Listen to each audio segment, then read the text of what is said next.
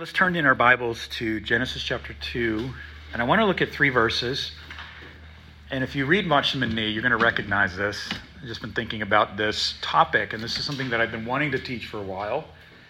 And it's going to be more of like, I guess, teaching and then maybe some maybe some preaching. We'll just see how it goes. But I do want to just talk about spirituality and what does that look like. And I just want to um, encourage us to, as we heard Billy introduce the topic of walking with the mind of Christ in our calling. So, Genesis chapter 2 and verse 7. And I'm going to read these verses from the New American Standard Version and the King James. Okay, so Genesis chapter 2, verse 7. And Jehovah God formed man of the dust of the ground and breathed into his nostrils the breath of life, and man became a what? A living soul. If you said living being, that's the wrong. No, I'm just joking. living being, a living soul. Uh, emphasis here is on the word soul. He became a living soul. It did not say that he became a living flesh, creature of flesh. He became a living soul. So God created Adam first as a soul, as a living soul. Let's turn, let's turn to 1 Corinthians chapter 15. Verse 15, chapter 15, verses 45 and verse 46. 1 Corinthians 15, 45 and 46 so also it is written that first Adam became a living soul. The last Adam, what does it say there? Became a what? A life-giving spirit. Howbeit that is not that is not first which is spiritual, but that which is natural, then that which is spiritual. So 1 Corinthians 15 is the resurrection chapter. It's a chapter about resurrection, and it's a it's a great chapter to follow up Easter Sunday because it talks about spiritual bodies, it talks about spiritual things, it talks about the soul, it talks about seeds. And there's a comparison here that the first Adam was a living soul, and this last Adam, who's the last Adam? You guys know that. Last Adam is who? Not Pastor Adam Speedy, it's it's Jesus Christ, right? He's the last, he's the second Adam, he's the last Adam the life giving spirit, meaning Jesus is, Adam was the first Adam, the first human. He fell. And then the last Adam that was created was not the baby that was just born seconds ago, it was Jesus Christ. So he's the second Adam, the last Adam. That is the true man. And let's turn now to Psalms 119, verse 25. And I want to read the first part of that verse. Psalm 119, verse 25. It says this My soul cleaves to the dust. David said this My soul cleaves to the dust. How many have, have felt that way? The, the, the, cleave, the cleaving to the earthly, the cleaving to the things that are, that are temporal, the cleaving of those things that are earthly, those, the details of our life, the, the details of our domestic life, the details of our business, the detail of politics, the details. There's a, a tendency for our soul to, to move in that direction. So some of this is going to be probably something that you've heard spoken about before, but I just want to review it. The number we are three parts. We are made we know this, we are made in the image of God. We are soul, we are spirit, soul, and body. Okay? And there's three parts of us. And can someone help them? Let them know that we're here, because I don't know if they know that we're, they know we're here. So we are three part. We are three part creations. Number one, we are we are we are spirit. We're made of spirit. And this is that part of us. And just bear with me because I'm going to do a little teaching here. So it may be a little dry, and then I want to get into some practical practicalities. What is spirit? What is spirit? We know that we live in a world that is not only three dimensional, but we live in a world that has angels, it has spiritual beings, it has demons, it has these spiritual beings have personalities. Just like animals have different personalities, these demons, these angels have different personalities. They have different um, uh, different characteristics about them. And without, and I'd love to do a series one day about the unseen world. I'd love to do that. Um, I'd just like to take like maybe four to eight, four to eight messages and just talk about the, um, just talk about the unseen world that we live in. And so we are made up of three parts. We're made up of spirit, we're made up of soul, and we're made up of the body. And what is spirit? The human spirit. You and I have a human spirit, okay? And before we are saved, that spirit, that human spirit that is inside of us, is inoperable. It's just non functioning. It's like a dilapidated balloon. It's there, but it's not functioning. It is, it is, it is, there's that potential. It has the, um, there is the ability for that to be affected. That's why an unsaved person can sometimes be influenced by spiritual things, like demonic or even spiritual things. Um, and if a person is not saved, then their spirit can actually be uh, something that is influenced by demonic activity. And that is why, and they don't even know it. And they don't even know that. So there's a part of us that is spiritual that's called the human spirit. And this is the candle of the Lord in Proverbs 20, verse 27. The candle of the Lord. It's that John chapter 1, verse 8. It's that light, that uh, is that moral light that is inside of a person, that awareness that there is a God, but I don't know who he is. There is a God, and I don't know anything about him. There's that part of us that makes us different than our pet dog, that has a, there's a spiritual part of us that there's it's dilapidated, it's there, it's it, but we don't know much about it. And that's why an unsaved person is like what is, is just seeking their whole life for that spiritual satisfaction, but they don't know that it's God that they're looking for. Hmm. And they spend their whole life. And then they, they, they get in their 40s, they get in their 50s, they get in their 60s, and they realize, I've been chasing the wrong thing. And there's that. And there's that depression. It's the candle of the Lord. It's that flame that God has put inside of us. 1 Corinthians 2, verse 11, it is that part of you and I that knows everything about us. Yeah. There's a part of us, you know, I know, I don't know if you, if, if you have a Mac, MacBook, sometimes it's doing this thing called indexing. You ever see that? And it's just, it's just, it, the, the system is just searching everything that's on your hard drive and knowing every aspect of, of what is in those files and what, what is there so that when you type a search, it can just pick it up right away. Your spirit, your human spirit, searches everything about you, and there's a part of you that no one can know, not even your wife or your kid or your husband, that only God knows. And sometimes there's that part of us that feels a little bit separated, like, you know what, nobody in this world knows me. Or they, you might go to a church, even though like the church may have body life, it might be, it might be just fun, great, deep. The teaching may be great, but sometimes you just might feel like, you know what, I don't know if everybody really knows me. And that's true. There's a part of you, part of me, that not everybody can know.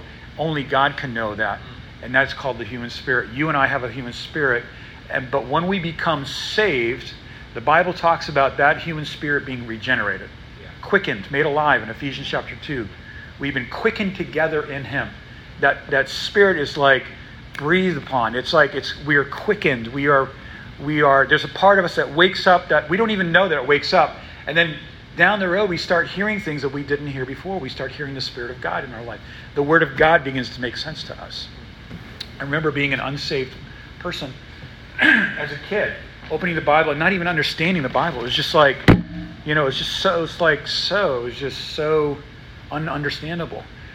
And when we when we meet new people, we want to make sure that we encourage them that are um, that are new believers that they would take time pray before you open the word and just let lord speak to me through your word and open my mind. And that's why we have these bible school classes. That's why we have these meetings together. This is why we have these times together in the word because the word of god is so key and i want to talk about that in a minute. So we are spirit okay? Every one of us in this room it, we are we have a spirit and if you're born again today which i believe everybody is in this room then your spirit is alive, it's awake, and it's the it's a great way to look at it. It's like the skylight. It's like that part of our it's that part of our being. There's a skylight, and when we look through the spirit, when we look through our spirit, we can see the heavens. That's that part of us that has communion with God. And we said this the other day. It's like a modem. It's like that modem in our phone that that um, that is tuned to the frequency of God, that can hear God's voice and this is what spirituality is a person that functions in their spirit. We're going to talk about that in a second. Secondly, we are a soul. We have a soul. C.S. Lewis said this that we are first a soul. That we are first a soul. We were created a living soul. Now imagine Adam and Eve before the fall in the garden. Adam and Eve, they lived in the garden. They had, um, God would come to them at the end of the day, and there would be the Word of God, God would commune with them. He would speak His mind. He would speak to them. There was like daily, there was a daily time that they spent with God. It was a daily word. And we see that in Acts chapter 2, a daily gathering together. And that's why I like just I'm a fellowship junkie. I really enjoy gathering together around the Word and, and with you all. And that because that builds me up, I need that. But Adam and Eve, before the fall, Adam had, and I, I you know, I don't want to freak you out. I don't want to freak you out or get into like speculation here. But we can see in Genesis chapter two that Adam had abilities that we don't have abilities today as human beings. Adam had the ability to name all the animals. How many animals are there? I mean, he could do this like like he could do this with such ease. Adam had the ability to know his creation, the world. He understood his universe. He understood the worlds. He understood everything about it. Adam had abilities in his soul that we don't have today because we are fallen. We are fallen souls now. Before the fall, Adam could know his God. He could know his creation. He could know his wife. He could know everything about, he could look at a giraffe and, and understand that that giraffe, uh, everything about the, the, the purpose of God in the creation of that giraffe, and know that in an instant and know how to communicate to, to every animal and every being in, in, in creation. Not only was he a master and a steward of the entire creation that God had given him, he was also a protector, but he was also a leader. God had told Adam to lead, to lead creation, and he had given he had been given authority over creation. He had been given authority over all the elements, the weather, everything that we can see today that is out of control. Adam was the, was was the was the the leader and the king he was the king of creation. And he he could lead he had he had abilities to know things that um, are so far beyond any human abilities today. And so that was because he was a soul. Now we have the that, i'm sorry just follow me. I know this is some heavy teaching but i want to get practical in a minute. Adam had this ability in his soul to not only know his creation the physical world that he lived in but Adam understood also how to live in the spiritual world too. He understood, he saw things that we don't see today. he would commune like like we see that we see the serpent come into the garden and he's spe- and that serpent is speaking to Eve. We don't see serpents coming and talking to people today. This was normal before the fall because Adam, as the king of creation, as the leader of creation in his soul, had the ability to understand not only his physical world, but also live in the spiritual world and have interaction with, with God's seraphim and, his, and with his cherubim and all the high ranking um, hosts of heaven.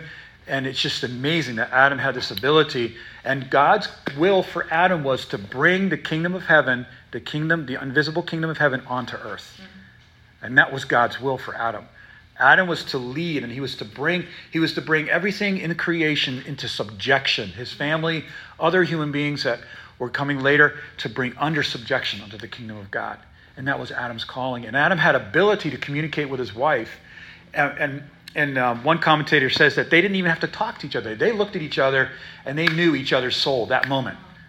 And like in, and imagine in marriage, and that happens today to us you know, if you're married or if you're very close to someone, you can look at them and sometimes understand without any words through like just this just this intuitiveness something that's going on in somebody's mind. And that was Jesus Christ.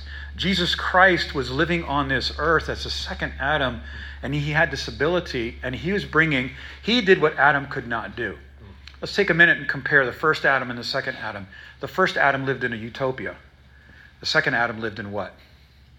a desert, yeah. just broken country under the, uh, the oppression of a Roman government.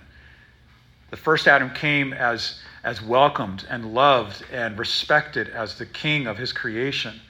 The second Adam was what? Rejected, despised, and crucified.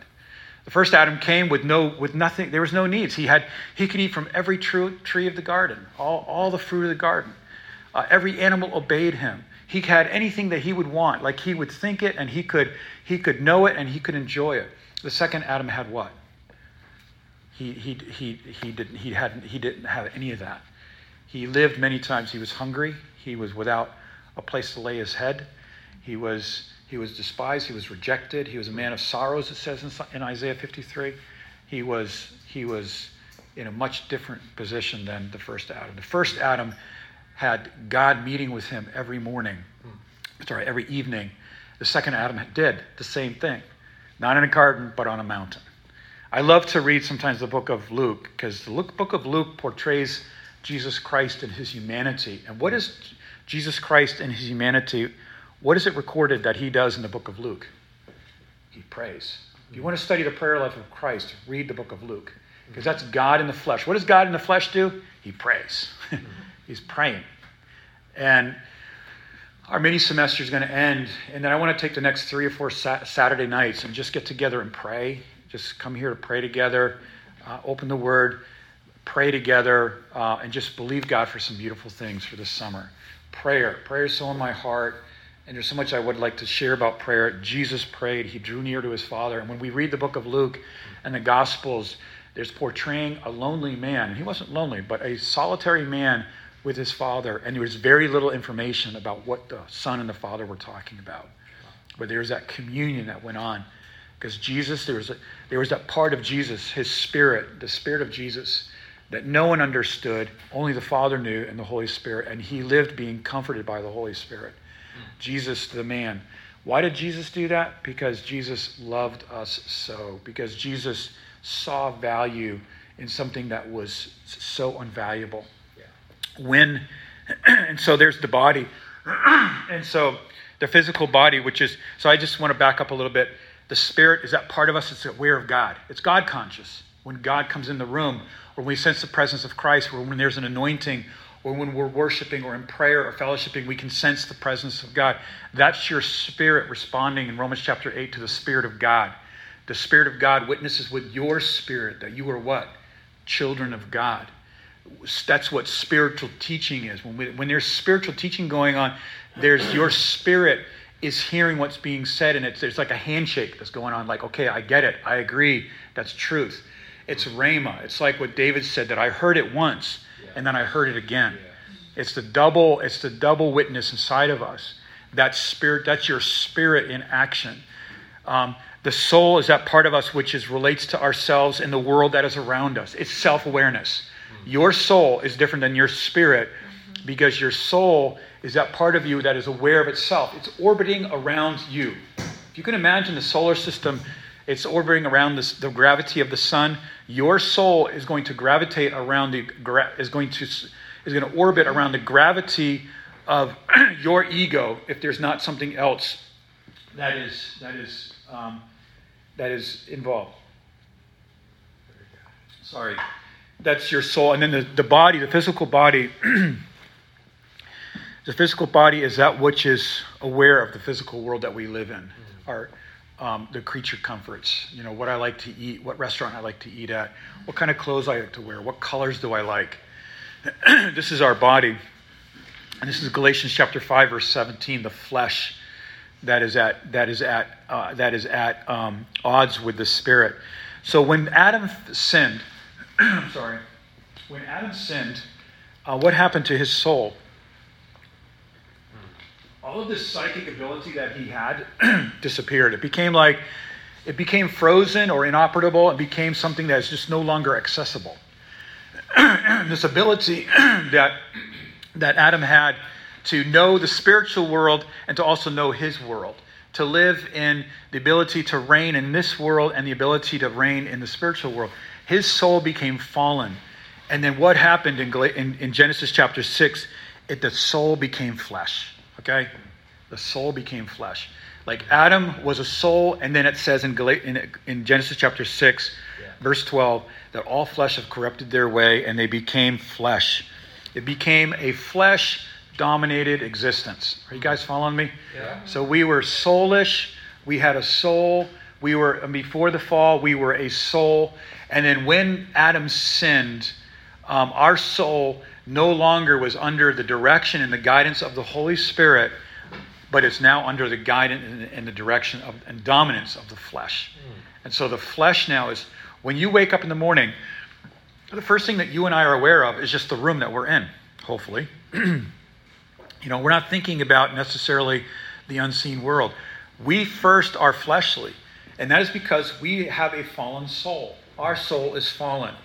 And even as a believer, our soul is fallen, and we need to be quickened. And that's what David said My soul cleaves to the dust. If you and I, for any moment of time, are not living in a constant filling and a quickening of the Holy Spirit through the Word of God in Ephesians 4, chapter, uh, verse, uh, chapter 4, verse 23. If we're not being quickened by the word of God in Psalm 119, then we're going to be surrendering and under the domination of the flesh. And at first, we don't even know it. We don't even know it. Billy said yesterday, Mark Twain's Mark Twain's quote that how did that go? That deception is it's easier to deceive someone than to convince them they've been deceived. Yeah. So we can actually be deceived and not even know it. And that's what deception is. We're wrong and we don't know it. and how many times have we been de- deceived? And so the soul is fallen. And this, this fallen soul, this, that, that, this part that Adam had to live, in a, to live a supernatural life is now frozen and is now unable to function. And this is what the world tries to do. The world today is trying to tap those powers of the soul, and they can't do that. That's why you have psychics. That's why you have people that are just trying to do these these funky things with their soul and and with and using and using their soul and the ability of their soul to to create effects in the world that they live in because we know that we are not only flesh and blood. We know that. There's another part of us that is spiritual, and there's another part of us that is unseen. How does this relate to where we are today? Um, by the way, so we are saved, we are quickened in Ephesians chapter 2, we are renewed in the spirit of our minds, we present our bodies in Romans chapter 12, verses 2 and 3 we present ourselves as a living sacrifice. We surrender at the cross, as we were talking about last night, discovering the will of God. And when we do that, then we are renewed in the spirit of our mind. We are renewed and we're transformed. What happens today in the world that we live in? We live in a world, you and I live in a world that's dominated by flesh, flesh and blood. It's all about flesh and blood. Politics is about flesh and blood. Economy is about flesh and blood. Society is about flesh and blood. Family talk, so much of our family talk is flesh and blood. Uh, Christianity can be all flesh and blood. Serving God can be flesh and blood. And you know what happens when and and when we when we live in a flesh dominated state, we are not seeing the things that the second Adam was talking about, Jesus Christ. We're not seeing that we live in a spiritual world. Mm. We're not living in discernment. First in First John chapter 4, verses 1 through 4 that discernment. And this is where I want to just bring in the application and just exhort us is that you and I need to be, we are sealed and we are, the Holy Spirit lives inside of us and we're sealed by the Spirit. That's, He's not going away in Ephesians chapter 3. We need to be renewed and we need to be filled with the Holy Spirit on a daily basis. Ephesians 5, verse 18. we need that filling. And that is something that we ask for. Excuse me, there's water here. That is something that we need to ask for. And when we ask for it, and I do that every morning, I'm like, Lord, every morning we wake up, we have these weird emotions. I don't know about you. Sometimes you don't feel good. Sometimes you feel guilty. Sometimes you feel bad. Sometimes you just feel like, man, where's my mind today? You know, like, you're just like, God, and just come, you know, and I have to get up in the morning. I have to get up the morning before everybody else does. And if I'm on a trip, I have to get up before everybody else does at least a half hour or so and just get alone with God. And just I, I can't hear anything. I can't listen to anybody. It's just me, my Hebrews cup of coffee, and then my Bible. And what's that? It's gotta be. it's gotta be. That's right. It's anointed coffee. A plug for Hebrews coffee. And I just got to hear from God. I go, God, you need to fill me, fill me, renew my mind, quicken my mind. And it takes a little time. It takes some time. It's just like chasing God, pursuing God, pursuing God chasing God, saying, Lord, I seek your face.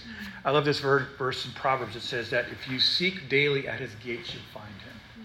Okay, seeking daily at his gates, seeking the Lord in the morning, seeking God in the afternoon, seeking God at night, seeking the Lord, seek his face. Uh, Matthew chapter 5, if we seek the Lord, we'll find him, that he reveals himself to the pure that are in heart. And that purity doesn't come from our moral, our moral efforts, but it comes because we are righteous in Christ. Mm-hmm. And if we are pure, in the Polish Bible, it says that only the pure will see God. Mm-hmm. I love that because it means like, what is pure? It just means I'm not like pure in my experience on a daily basis. I mean, of course not, you know. But I'm pure because of the blood of Christ. I'm pure because I have a new, I have a new, I have a new garment of righteousness, and I can come into the presence of God, into the mercy seat and what are the angels looking at? the mercy seat. They're looking at the blood. What is the headlines in heaven? the blood of Christ. It's not, oh, so and so sinned. No, it's the blood of Christ. It's Jesus Christ. And that's the talk of heaven. That's what is that is the conversation in heaven. It's Jesus Christ, the, the blood of Christ that, that is effective still today. It still flows today. You know, that is so we need we need our minds to be renewed because first first we are physical. We have this physical body that is so I mean, even the even like even like the the movements of the moon affect our physical body. You know that? Do you know how many babies are born on a full moon? I had a doctor, I had a nurse tell me that. It's crazy. Like my my my wife's cousin, who lives in Baltimore, uh, said that every time there's a full moon, they've got to get they get extra staff because it's just going to be a lot of babies born. When my mom was a police officer, she said that um, on days and nights where there were full moons, it would get so many more people coming in, like so people were just packed in. All yeah. And it's like, that's where we get that word lunatic from. Oh. You know that? Just madness is created by the moon. And you know, like, I don't know, my dog and my son, you know, like it's funny because they, both of them are just, they're lunatics when it's when the full moon.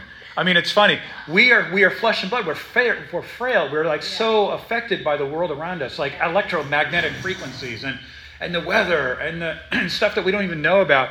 Our physical bodies are so attached to this world. In so many ways. Let me just say this our soul is different than our spirit. Soulishness is different than spirituality. And I want to make a, I want to make a difference here. When the Bible says in First John, you have no need for any man to teach you? if you read that verse, it's the word for man is not anthropos and it's not spiritual man, it's a soulish man, mm. a psychikos man. And what that means is, is that soulishness is always rotating and orbiting around what I want and what I feel and how this affects me and my self awareness. And, and it was said last night, someone said it last night, is that it's so easy. And then Billy said it this morning like uh, Moses had that moment where he's living and orbiting around himself. Like, what is going on? I don't understand. I thought it was going to be this way, and now it's this way. And the soulish man cannot perceive the things of God. Yeah. 1 Corinthians chapter 2. You and I don't understand the plan of God for our lives if we're looking at it in the flesh. If you and I are looking at, the, at our you know, you and I are walking on the water like Peter. And the moment that we start analyzing our life through our soul, we're going to start sinking. We're going to start drowning in the details of our life. We're going to start drowning in the miracles of the things that we are living in the power of God. Like, it's amazing because so, like the soul, like we said, is fallen, but it's there. And there is, you know, there are, you know, so sometimes um, things can do, people can do some incredible things with their soul. The soul functions on a, and this is, I don't want to get too wacky here, but the soul functions on a level that the body doesn't. And that means the soul can pick up vibrations. It can pick up, you know, like, I don't like the vibes of that person. Well, that's, that is, that is like, that's, your body's not picking that up. Your soul is reading that. And like a person that has that is living in their soul sometimes and many times can be confused as a spiritual person. Many times we confuse spirituality with soulishness. Yeah. And what um, Oswald Chambers does a great job, Andrew Murray does a great job about this in his book, and Watchman Nee does a great job about this in his book called The Latent Power of the Soul. If you want to really read a really far out book, read his book on the latent power of the soul. It's just pretty wild what he has to say about about the wrong kind of praying. And what he talks about is that our soul has power. It has this, it has this force, it has this energy. And when you meet somebody, you're meeting, you're meeting their physical, you see their physical body, but there's a soul behind the face. And people have like this energy, they have these vibes, and sometimes it's negative, sometimes it's positive. It all depends on what's going on inside the soul. The way you and I think, the way the, the, the way we live in the content of our soul if we're living with divine content from the Word of God in our soul, then we are going to have what is called like what our pastor used to call like a, a faith shield, like a, a faith, uh, how do he call it? A field. Faith field around us. Like when you and I walk in the Spirit and our soul, like our soul is is filled with content of the Word of God and the mind of Christ and the promises of God and the faithfulness of God and the characteristics of God, that is inside of our soul, and that's we're camping out there, and that's what we're meditating on in our in our mind.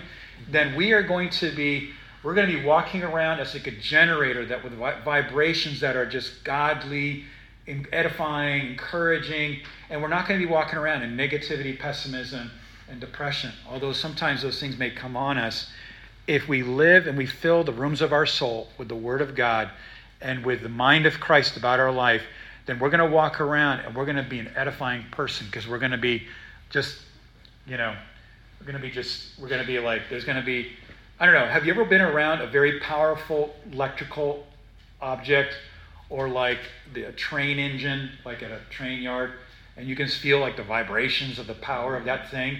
Well, like that's on your physical body, but that also exists on a soulish level.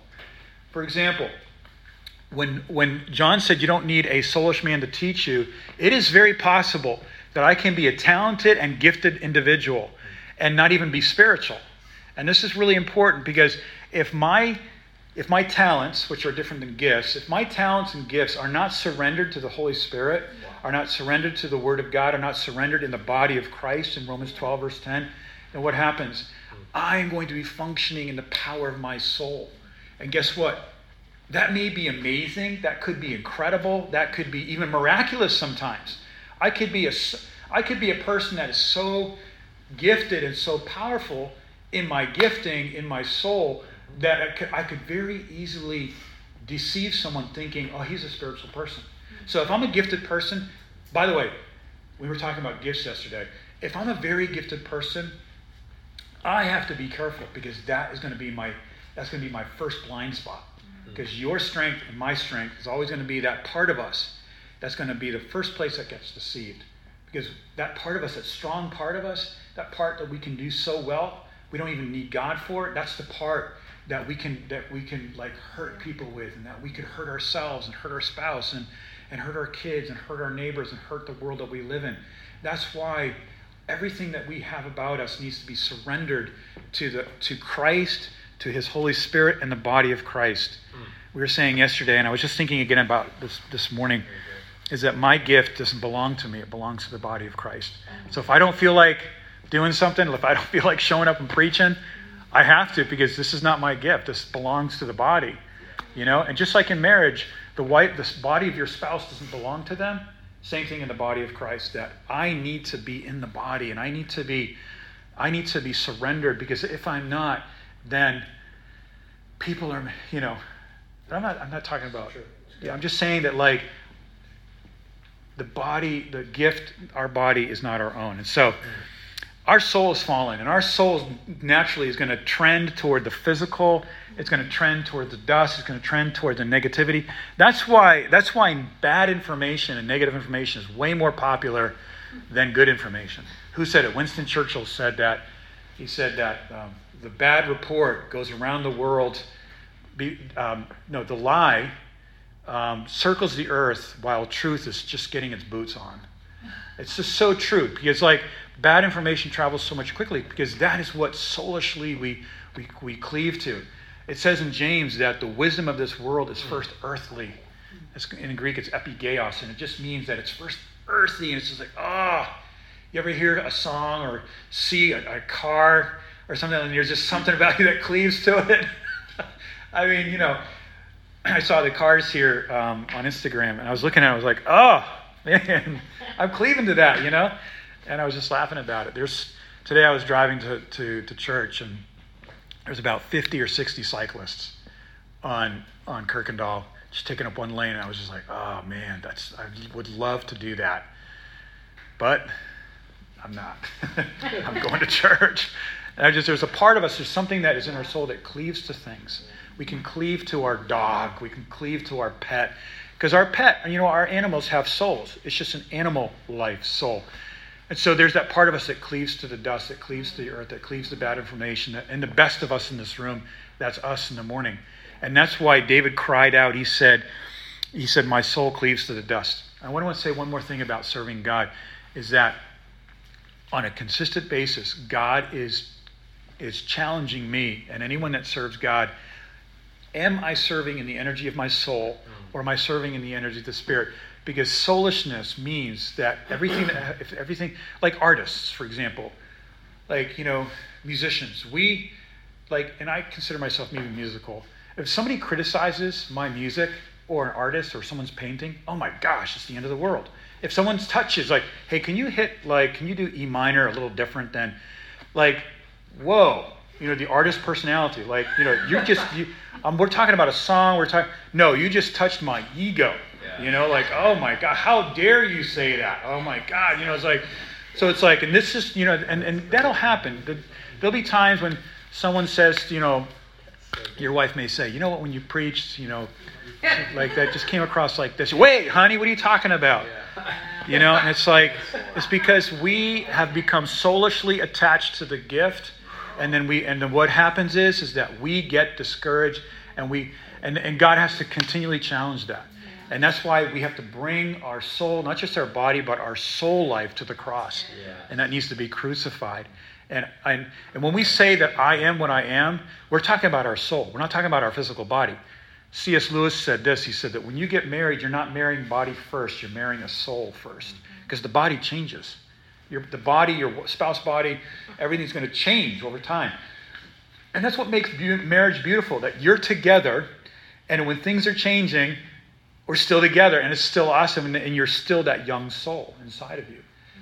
So the soul is that part of us that is self aware and that needs to be crucified, that needs to be brought to the submission of the Spirit of God, submission to the Word of God, and submission to the body of Christ. Those three things. And only then and only then can I have in my soul peace. I can understand the, the five parts of my soul can be healthy my, my, my mind, my emotions, my, my, my will, my conscience, which is my, you know, my norms and standards, and my self image. Those five parts of my soul are going to be healthy when, that, when my soul is surrendered in Romans 12, verses 1 and 2, to God. And I, I understand that my life is not my own. And it says, then the Holy Spirit, God can work through us and it can be powerful. And that's what an anointing is. I'm going to close with this is that this is what an anointing is.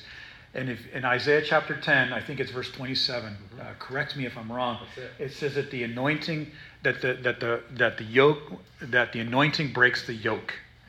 And this is what I really pray for in our church that we would have an anointing here and that it would not just be a soulish expression of some yes. very talented and i think that's why we all pray here you know it doesn't make us elitist it doesn't make us better than anybody else because we're not there's amazing things happening in in, in this in Christianity, and like we're a, we're a small part of it.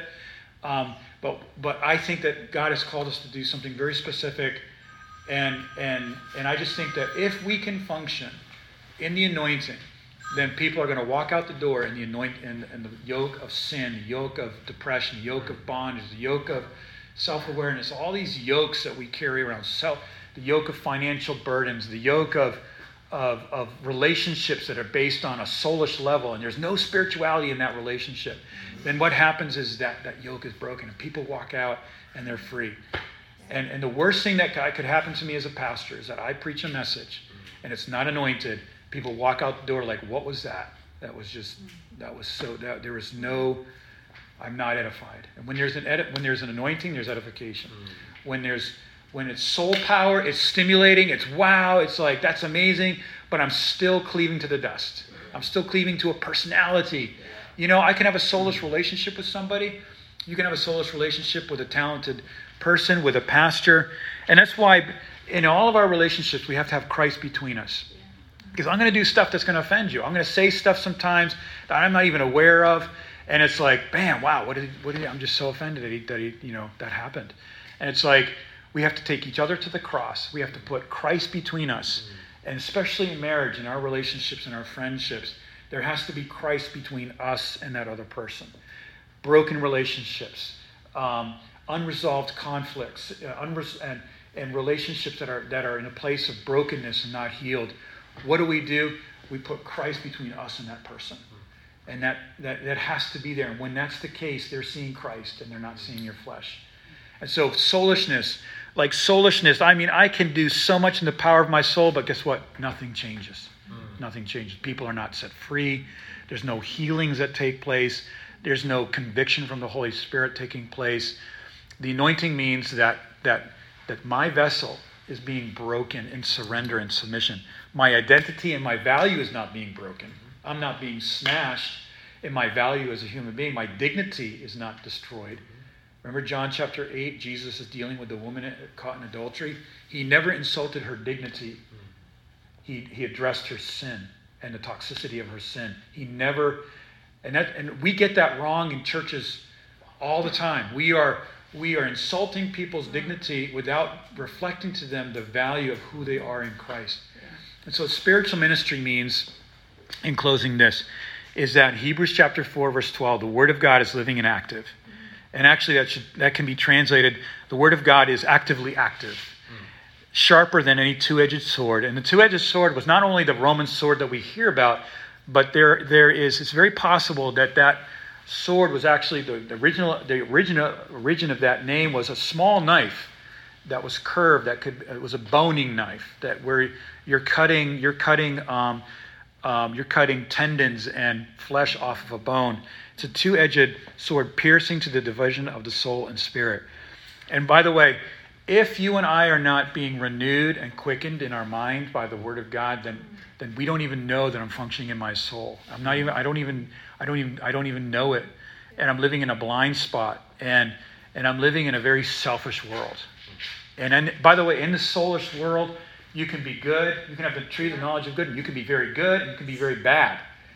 You know, I was just talking to I was talking to somebody a few weeks ago, and they were saying like, like they were telling me about all the good things about this very bad person in their life, and and I, you know, what what is that? That person is unregenerated, is not spiritual, and he's functioning in the in in the naturally good or in the natural evil aspects of the tree of the knowledge of good and evil, and so we need to be, we need the Word of God to to cause that division between the soul and the spirit of joints and marrow.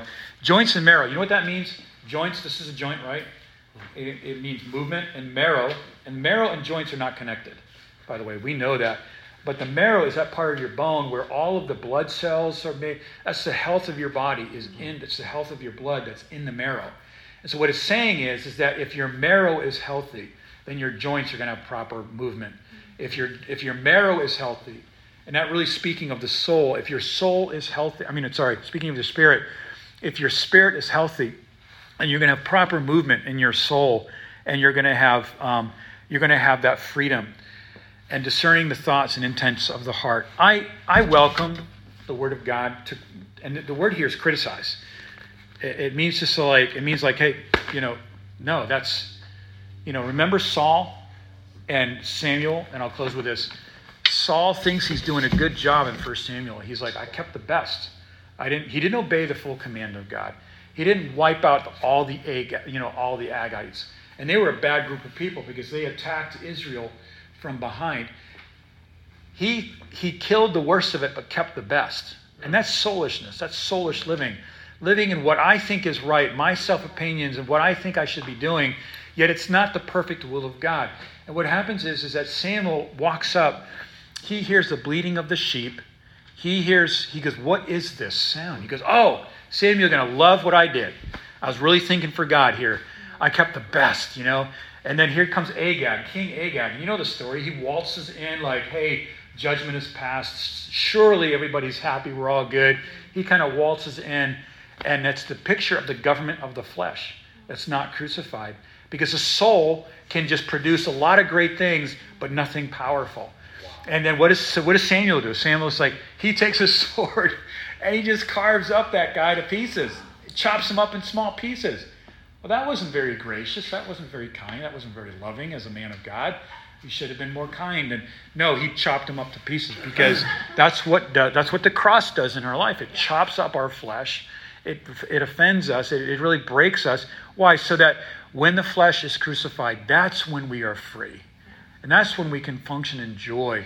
And that's when things are like, things that would bother me just don't have that power in my life anymore because because I'm being filled with the Spirit. I'm walking in the Spirit. I'm walking in my calling. I'm walking in what God is saying to me. Um, I'm walking in who I am in Christ. I'm walking in the newness of life. I'm looking in 2 Corinthians chapter 3 into the perfect law of liberty, that liberty of the Spirit of God. And I have this joy and this peace and and and um, and it's okay. Maybe maybe I'm off for about 15, 20 minutes, maybe an hour, maybe even a day, but I, I rebound into the the the revival. Of my, I, I rebound into the renewal of my mind, and I'm okay, and I can draw near, and that's what it means that that sin and death no longer has power over us, and we're functioning in the anointing. We're we're walking in a flow, and when something when the, you know when when when when the animal and and the yoke were anointed, there wasn't that friction, mm-hmm. and the friction between the sheep just because it becomes minimized because there's anointing between us. You know, there's that love and there's that depth that we see behind a person, and we're not living in their flesh in the, in the world of flesh and blood. Mm-hmm. So, Lord, revive me according to your word. Say something to me. Matthew 4, verse 4, it says that man shall not live by bread alone, but by every word. You know that word there is not logos, it's rhema. It means a living impartation of what the Word of God means for me in this moment, a rhema. And, and, and, and we, without this refreshing, and I know I'm talking really long today, I'm finishing now. But when we live in this refreshing word from the Lord, we, and, and we hear it from God, there is this revival, and we're no longer drifting in a gravitational pull to a negative, negative situation or a negative relationship. We're actually free. And that's why in Galatians 5, verse 16 through 18, if we walk by the Spirit, we're not going to fulfill the lusts of the flesh. And that's what we want. Too many of us are, Billy said this yesterday. He said it some way like this that we are just in this battle with like trying to not sin and do better and better and better. But that's not the battle. Our spiritual battle is not that. Our battle is like labor so you strive in, in, in, in, Hebrews chapter 4 that you would enter into that rest in verse 11, the verse before this, chapter 4, verse 12. Labor and like instead of fighting your sin, just enter into the rest that is finished. That we are we are new creations, that we're holy and acceptable in God, and that God loves us. Amen. So let's close in prayer. Father, we thank you, God.